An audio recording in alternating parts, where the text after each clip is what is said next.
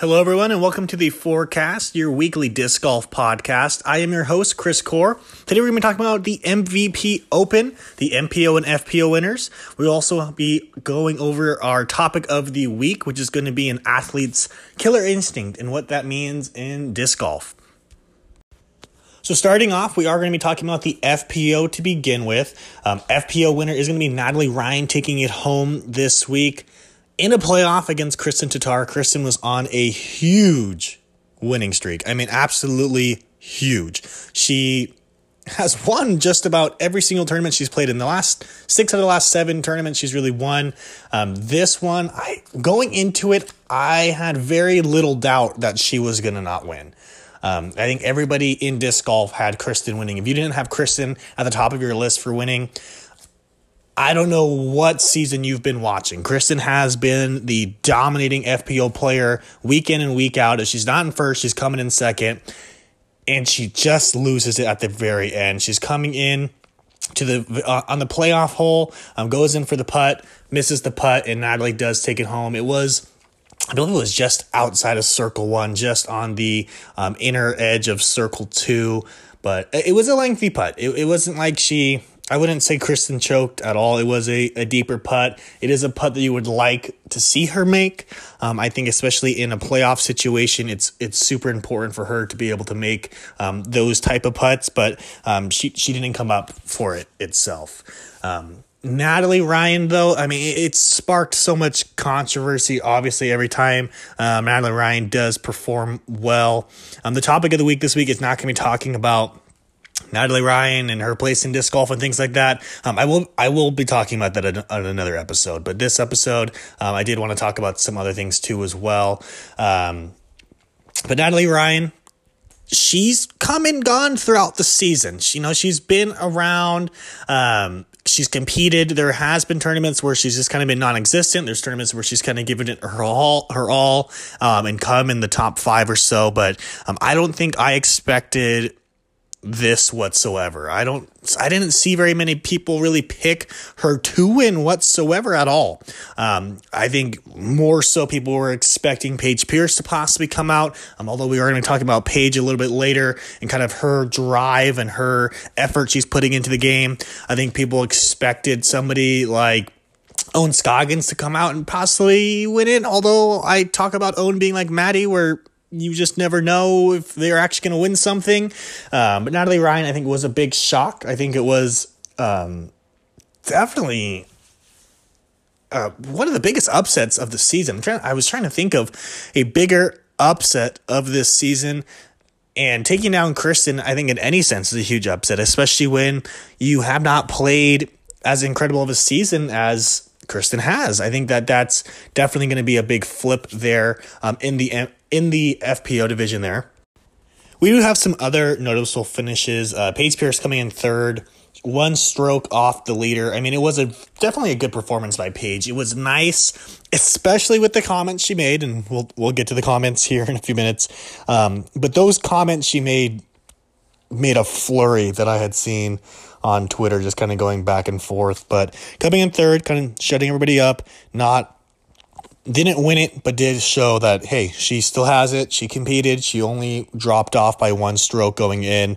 Uh, speaking of dropping off, it's Catrina Allen, who really leading up into this year has been Paige and Cat, Paige and Cat. That has been the the Bird and Johnson of disc golf, and she just has not performed this year. Coming in at 13th, uh, Missy Gannon at 15th, the second half queen, um, not performing very well too as well.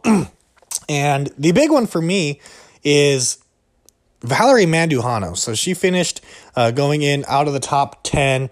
Val Mandujano started off the season extremely strong.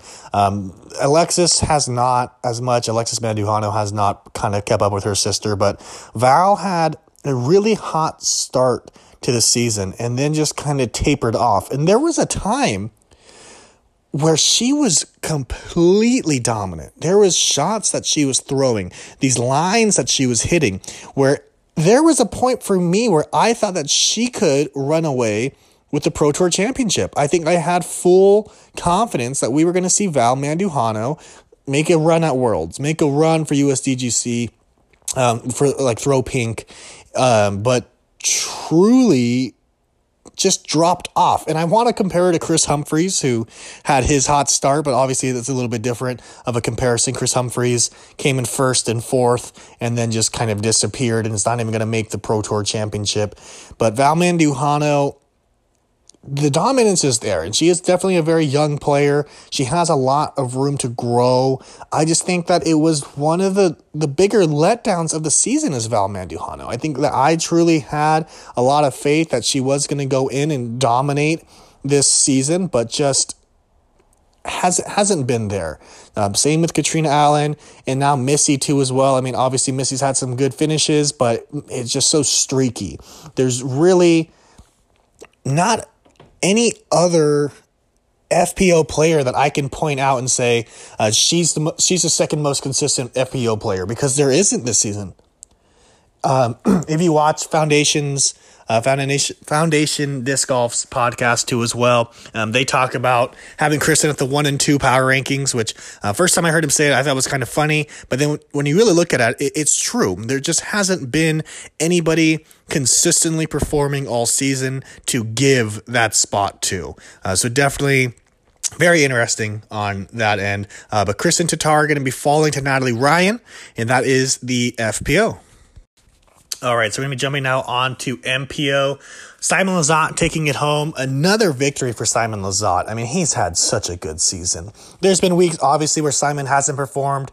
We've seen Simon kind of collapse to an extent. Maybe not a huge collapse, but he's definitely had some bad weeks. But in a long season, that's really what you're going to expect to happen. But Simon pulling out another win. And he pulled out a win from a ch- the chase card. So a chase card win.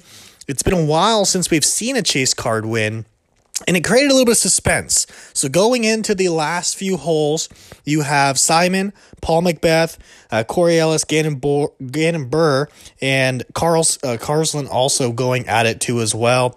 It was really anybody's game at that point. I think from hole 13 all the way down to 18 for all of these cards, I had no idea who was going to take it home.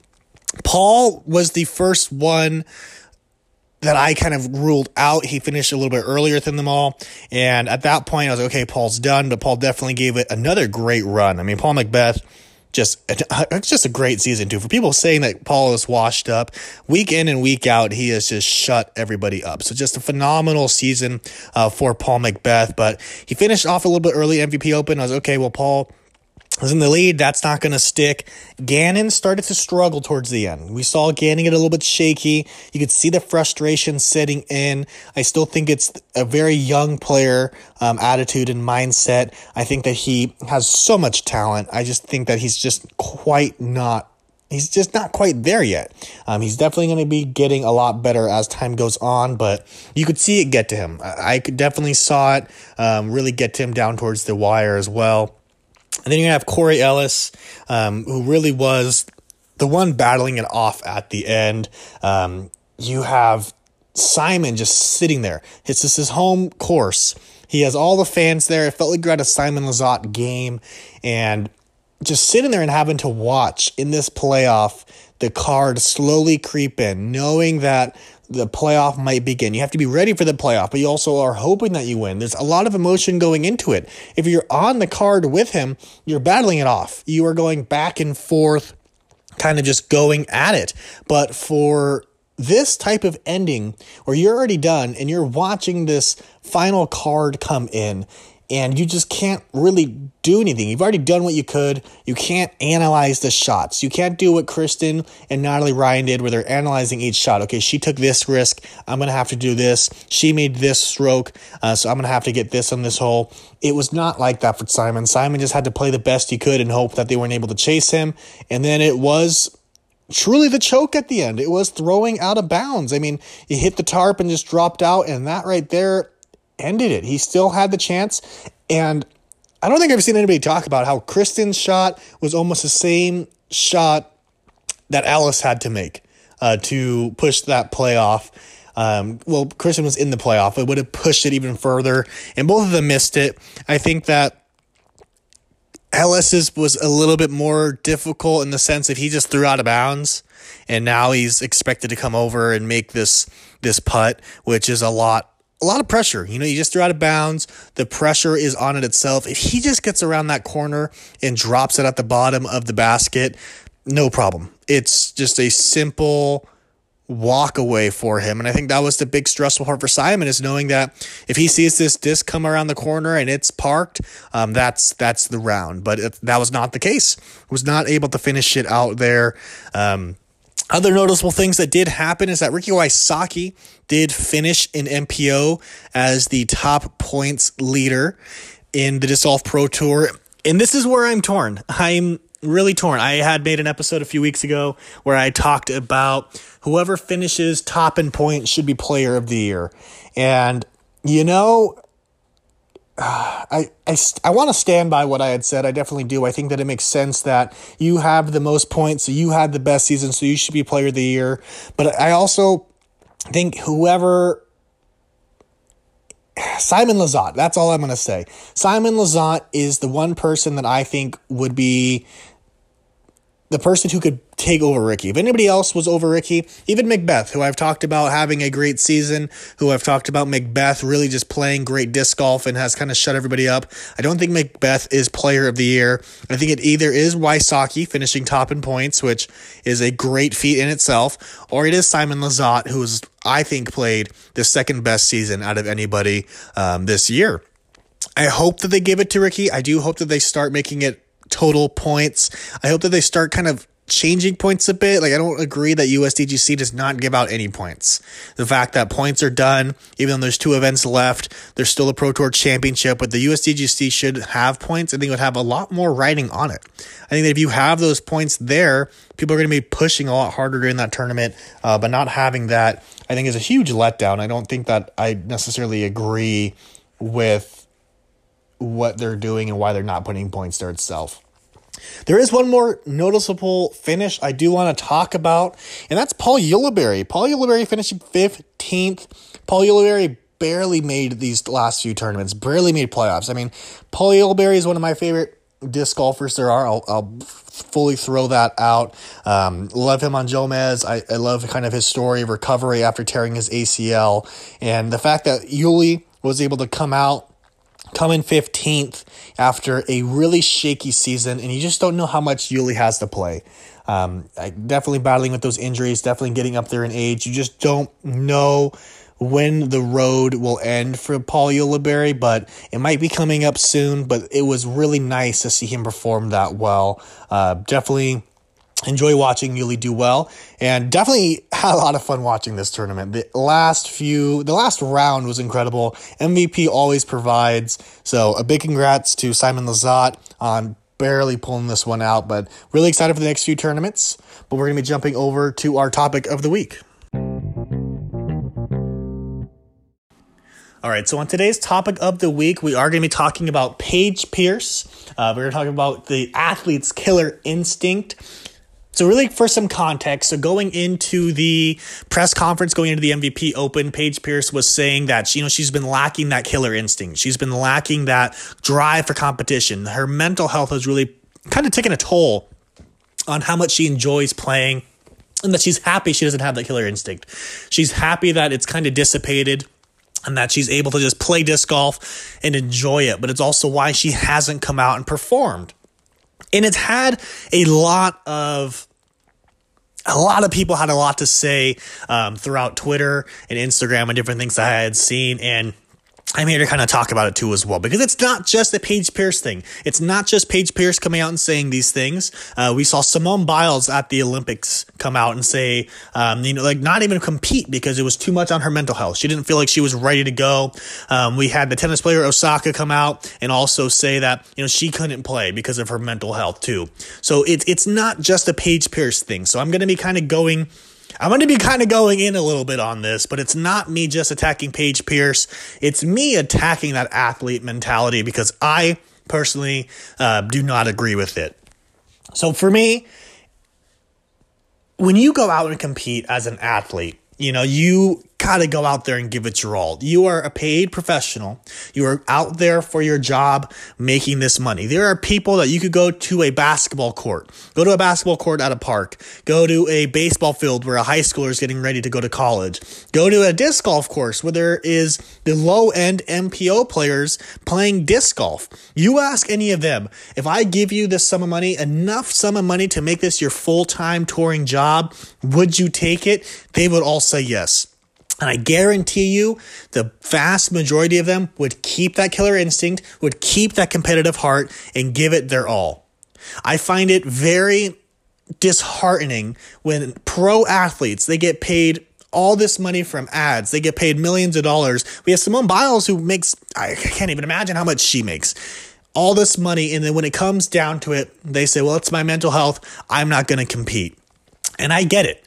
The mental health aspect is very understandable. I think every athlete understands this. I mean, everybody that's played sports, whether it be in high school, whether it be in college, whatever level of professional sport you've played or just recreational sport, even people that go out and play on the weekends, it gets to you. You know, if you don't you didn't play well one day, it gets you. You go home and you're not feeling the best. It feels like, oh, well, I didn't have as much fun because I didn't play well. And I get that feeling. Everybody gets that feeling. But the difference between me getting that feeling, the difference between somebody like Paige Pierce or Simone, Simone Biles getting that feeling, is I don't get paid millions of dollars. I don't get paid thousands of dollars to go out there and play a game. You know, we have people that have to go sit and do work all day, and they would love to be out doing something um, like a sport, like training, like working on their body, like working, like working out, like working on shots, being outside all the time.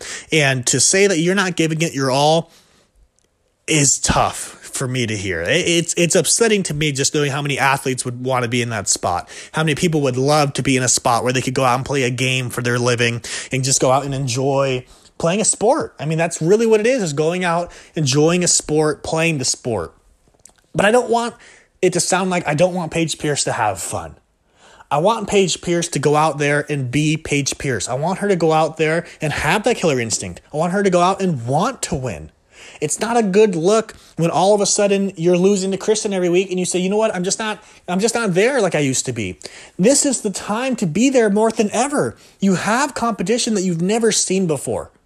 You have people looking at you as if you are not the same player that you used to be. You need that killer instinct. You need to come out and be the face of disc golf. Right now, disc golf is not in a place where we can have our top athletes come out and say, you know what, I'm just not giving it my all. You know what, I don't have that drive for competition. Disc golf is in a really tough spot. We are growing tremendously. We were on ESPN. We're having more and more money into our tournaments, but there's still so many people that look at disc golf as the recreational, go out and smoke on the course and not have this competition. And that's great. I think that it should be this recreational sport to an extent, but on the pro level, we have to distinctly separate this is a professional league. This is like the MLB. This is like the NFL. This is like the NBA. Our athletes are hit or win. Our athletes are going to give it their all. And when an, your top woman athlete of all time comes out and says that she just doesn't have that instinct and she's happy she doesn't have that instinct, it's disheartening. Imagine Kobe Bryant, Michael Jordan, Tom Brady, or somebody even like Barry Bonds coming on, just saying they don't have that drive anymore. They don't have that same want and desire. I can't imagine Kobe Bryant coming out and saying that. You know, if you have a bad day, I get it. It sucks. It hurts when you're not going out and you're not give and you give it your all. He didn't have a good round, but you're still getting paid to go out there and do something that you love to do. You're still getting paid to go out there as your full time job to go out and play this game that you love, that a lot of other people will love, and a lot of other people wish that they could go out there and make it their career too as well. So I I definitely do not agree with that. It is good that killer instinct is gone. I think that that killer instinct should always be there in professional athlete's head. I definitely hope that Paige sees how it kind of could come off. And it's not even that I'm upset with Paige. Um, it's just that disc golf is not in a place where our top athletes can be saying things like that because it just looks bad on our sport. I will say Paige did shut me up. So everything I just said these last six minutes, uh, she shut me up because she came in third place. And for her to come out in MVP Open and say, you know what, my killer instinct isn't there. I'm just not trying the same. But coming third after coming in like what 16th and 17th a few weeks ago too as well. Uh, she she shut up a lot of people because a lot of people were upset with those comments. But for her to come out and to perform at a top three great is huge. Definitely huge. Definitely quiets a lot of people. I don't, I, I mean, she was within one stroke. So the same argument is, well, if she had that killer instinct, would she had gotten that one stroke over and one? Um, but definitely hoping that we see more competitive edge, uh, more than anything what I can say about this is that it is playoffs. If she said this at Las Vegas, if she said this um, months ago, it would have been different. But she said it in playoffs. She said at one of the biggest tournaments of the year, and I just I just don't agree with our athletes kind of saying that type of thing going into big performances like this. But yeah, that does wrap up my very louder topic of the week this week. All right, so that does end this week's forecast. I appreciate everybody for listening in. Uh, we'll be back next week talking about more disc golf, uh, different topics of the week too. We'll see what I throw out. There's a few options I have. Obviously, everybody's thinking about Natalie Ryan. I'm, I'm still thinking about um, are the playoffs even fair? So a lot of different topics that can be talked about that we'll be talking about over the next few weeks. Um, but yeah, thank you all for listening, and I will see you all next week.